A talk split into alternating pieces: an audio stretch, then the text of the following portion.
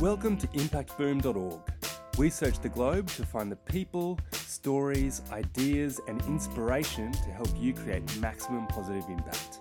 Each week, Impact Boom brings you thought provoking interviews with world leading practitioners passionate about creating positive social change. These designers, social entrepreneurs, educators, innovators, thinkers, and doers share their projects, initiatives, thoughts, and insights on creating a better world. You can find all the stories, links, and other great content at impactboom.org. Follow us on Facebook or Twitter for the latest updates, or subscribe to the newsletter or on iTunes.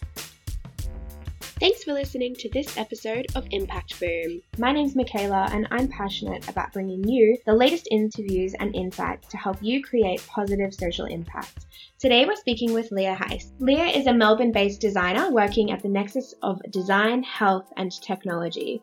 Her practice traverses device, service, and experience, and her process is deeply collaborative, working with experts from nanotechnology, engineering, and health services through to manufacturing. Her health technology projects include jewelry to administer insulin through the skin for diabetics, biosignal sensing for emergency jewelry, and swallowable devices to detect disease.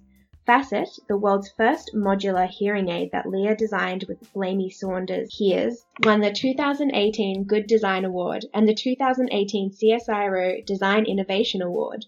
In total, she has won five Good Design Awards, and her design work is part of the Museums Victoria Heritage Collection. Leah's work has been exhibited at the Melbourne Museum, Gallery of Modern Art in Brisbane, and at other galleries locally and globally. She teaches through RMIT's Master of Design Futures and the Interior Design Honours Program. Her teaching practice traverses embedded practice in cancer care and transdisciplinary design focused on health sector innovation. So on today's podcast, we'll discuss how Leah believes human-centered design can be used to create positive social and health impacts along with some case studies and real examples. We'll get some insights and thoughts from Leah on the importance of empathy throughout the design process and what she thinks the future of health product design holds. And along the way, Leah is sure to share some inspirational initiatives and tips that you could perhaps apply to your own designs and projects. Leah, thanks very much for joining us. Thank you, Michaela. It's very great to be here. So, to kick things off, Leah, could you please share a little bit about your background and what led you into the world of healthcare product design? So, my background is in, uh, I had a communication theory degree and then I did interior design. And after that, I did a master's uh, through the Spatial Information Architecture Laboratory at RMIT. And as part of that, I designed garments to sense and transmit heartbeat over distance for people who are, like all of us, having these terrible long distance friendships and relationships and really kind of suffering from um, not having good communication. And um, so my empathy vests and um, ether beat garments were really around whether we could have an embodied experience of empathizing while we were also on the phone. So that was my master's. And then after that, um, I guess one of the pivotal experiences in my career was being artist in residence with Nanotechnology Victoria in 2007 and 2008. And that was when I started to focus on technologies for healthcare. With the scientists at Nanovic, I, um, I worked on diabetes jewelry and also on a range of vessels and jewelry pieces to remove arsenic from drinking water for people who um, live in countries where arsenic is prevalent. So the amazing thing about being in Nanovic was that they had these like 40 extraordinary technologies that I was able to work across. And I felt a really strong emotional pull towards the healthcare technologies.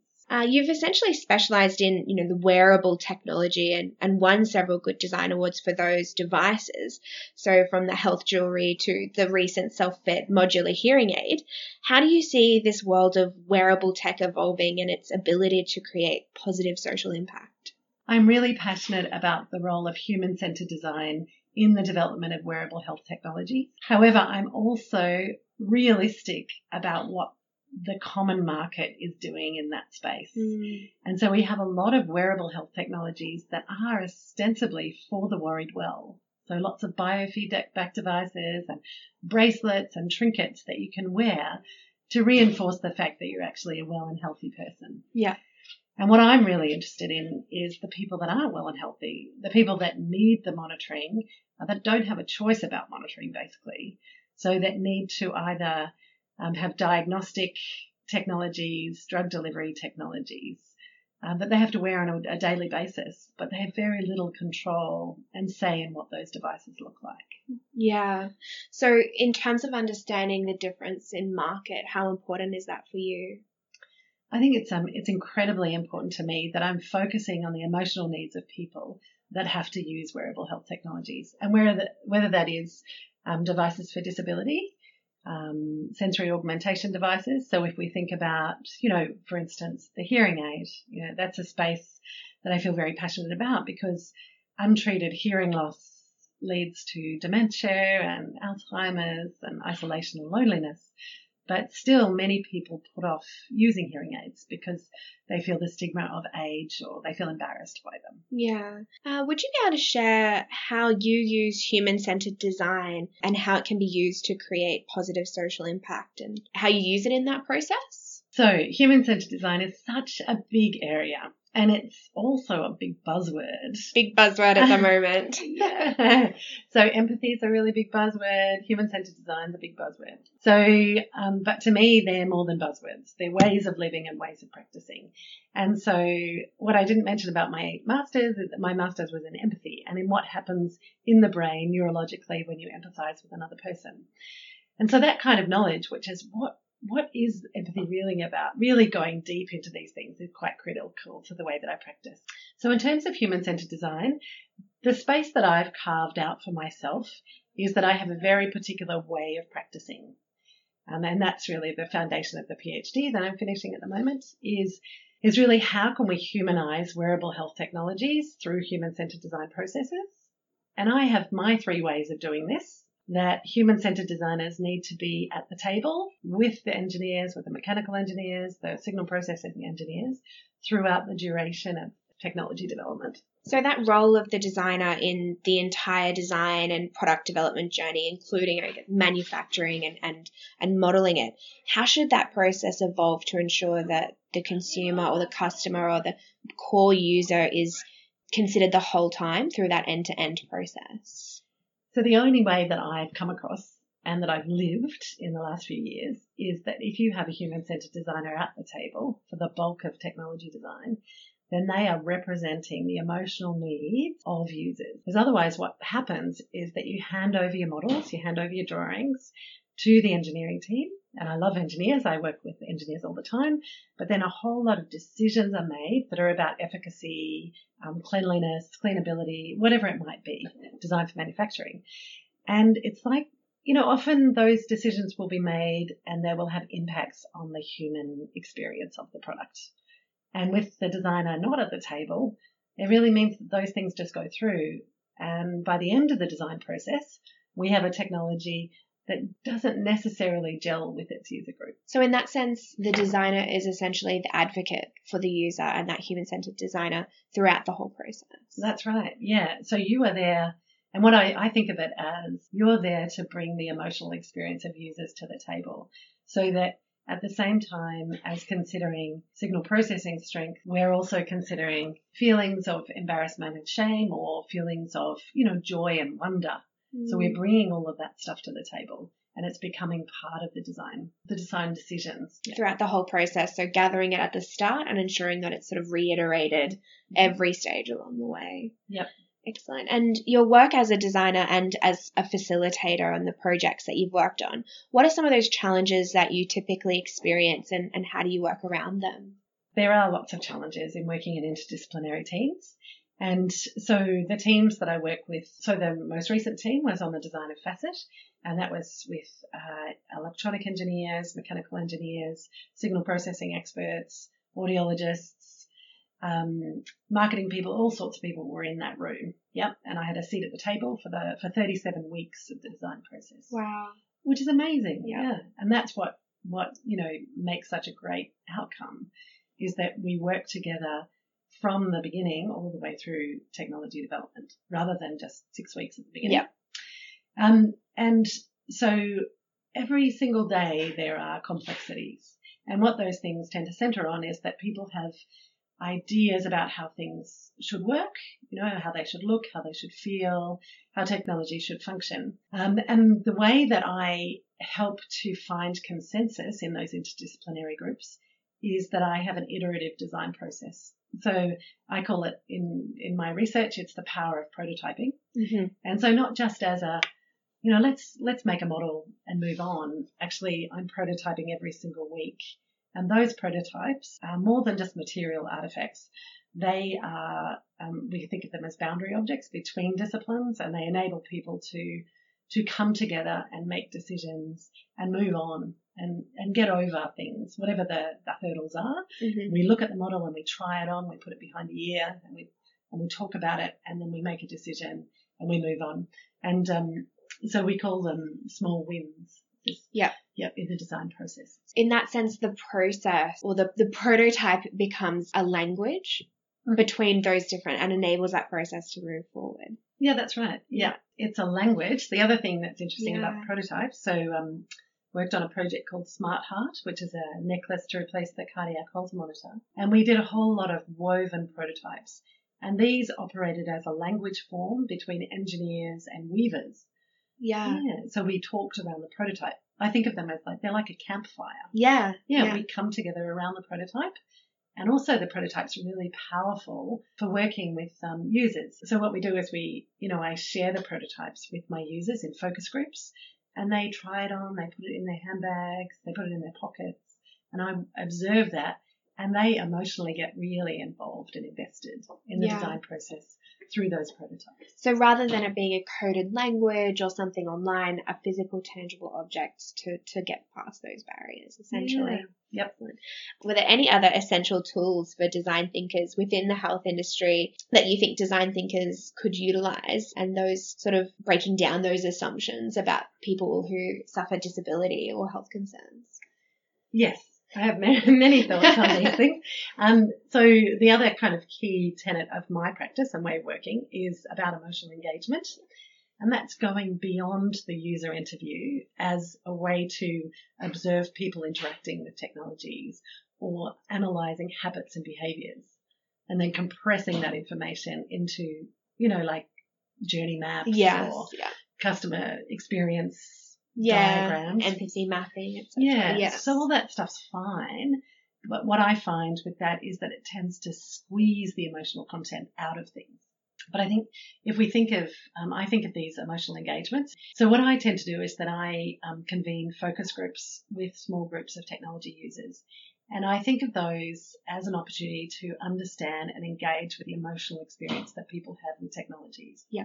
So it's not about, you know, function and form as much, but it's about really empathizing and spending time trying to understand the difficult stuff. And the difficult stuff is the, you know, embarrassment, shame, stigma, Yes. difficulty, isolation, awkwardness. And if you can really spend the time listening and absorbing and understanding that information and then taking that into the design process, then you build, you know, you build a great reservoir of respect Yeah. you know.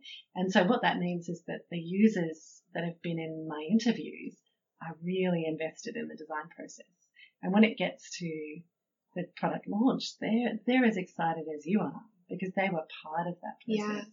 So using that process is engaging with the community and I guess utilizing that toolkit of empathy to to break down the stigma.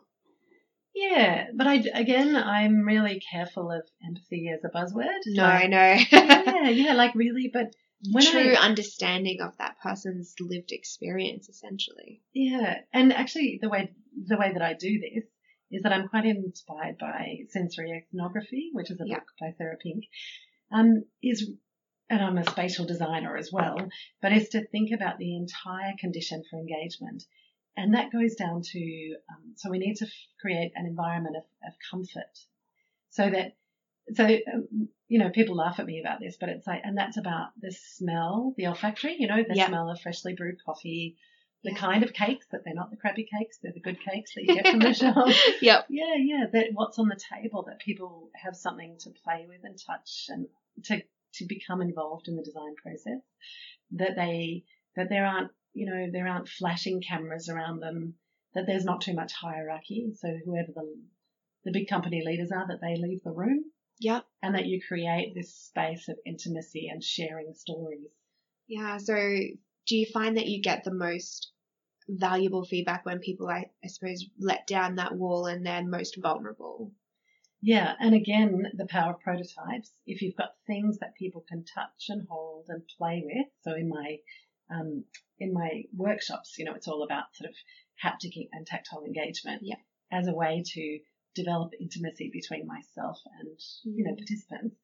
Um, but that also happens in the technology design space. You give people the agency to do what they want with the prototypes, Yeah. Yeah, and it's really lovely what happens. Yeah. True human behavior. Yeah, as opposed to, you know, do this action. Yeah. And let me observe you doing that action. Yeah.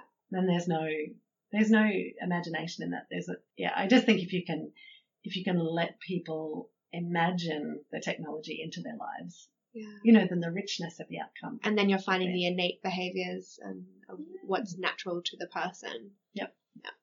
How have you seen the design industry and, and health industry, especially wearables, transform over the years and where do you see design and and health technology be able to impact social innovation and social impact into the future?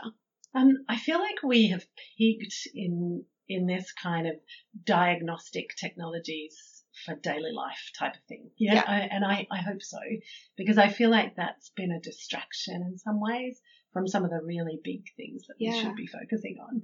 Yeah, and so what I hope is that some emotional content starts to come into particularly wearable health technologies, so that it's not just me saying it's really really important how people feel about this because what we conversations that I have with people that happen to have a disability is that there seems to be an assumption made by big companies that if you have a disability, you no longer have any aesthetic.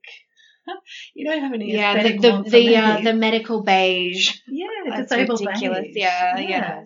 So it's like you know, you you suddenly have an impairment, and we shall all have impairments in time, and and it's like aesthetics go out the window. Yeah. You know, as opposed to thinking, well, it's exactly the same person who has the same wants and needs and interests and, you know, and a sense of self identity and, um, and wanting to be engaged and connected to particular social groups.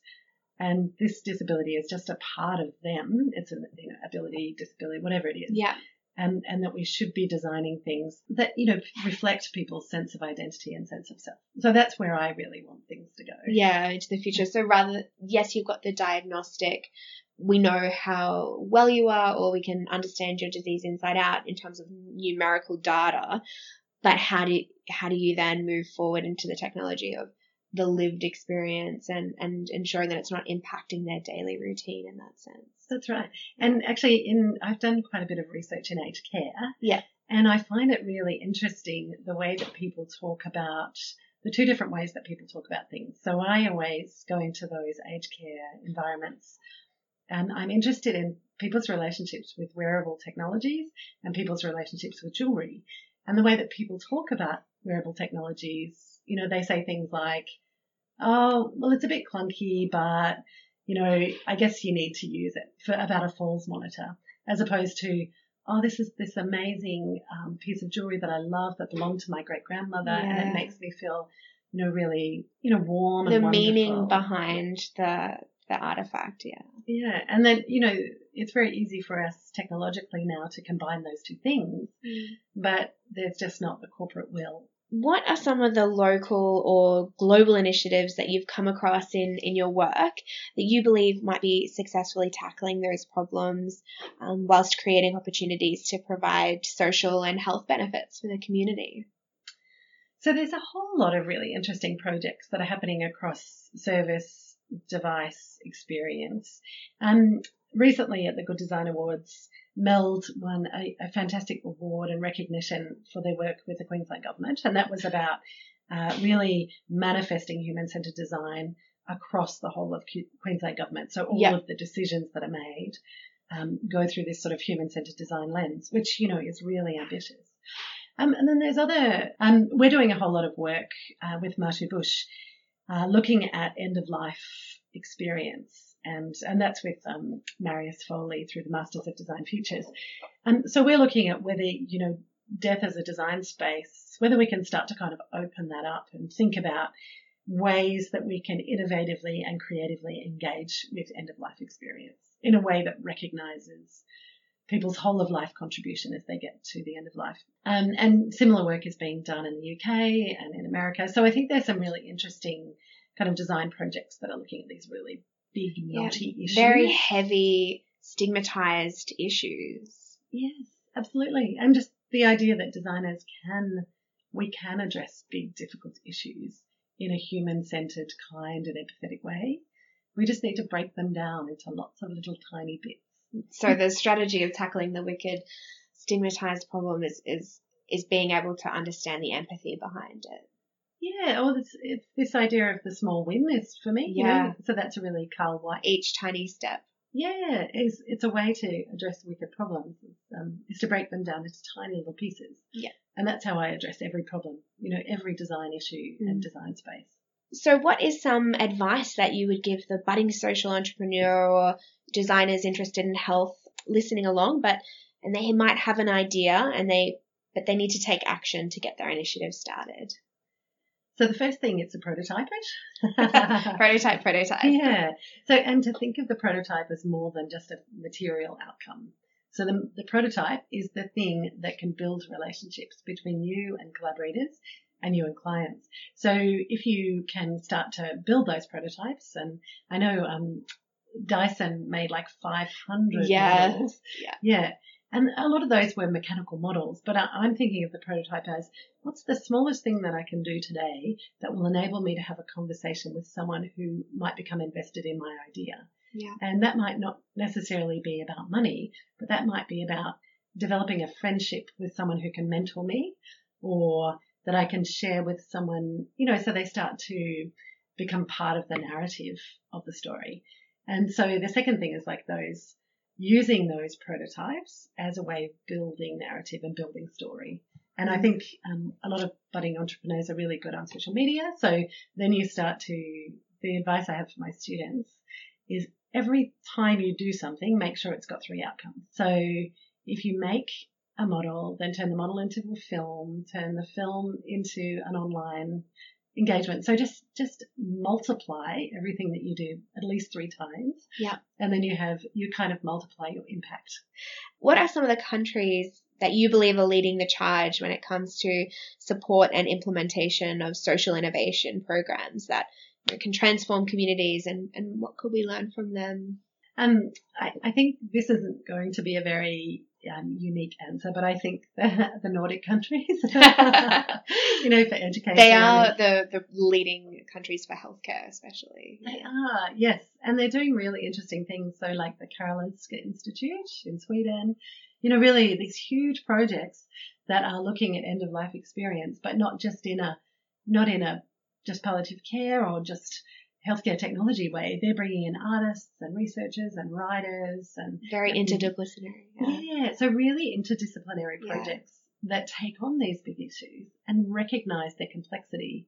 And I think that's that's something that there is a tendency or a temptation in our service design models and experience design models to reduce the complexity out of issues you know, it's because we're solutions focused.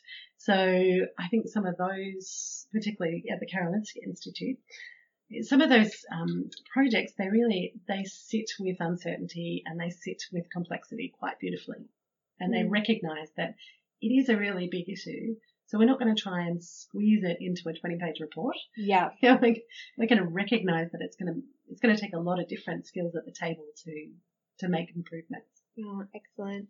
So, to finish off, could you please recommend three great books that you think would inspire our listeners?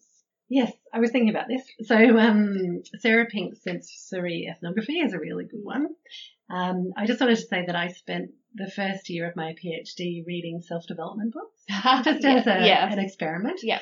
And um, a couple of the best ones that I came across were The Myth of Innovation yep. by Scott Berkun which is really useful. And also The Power of Habit, I found really useful. I've read that one. It's very good. It's really good because it, what it does is that it helps you to recognize when you're in a habit loop and how you might try and shift it Yeah. and how you can create new habits that are really productive for creating great design work.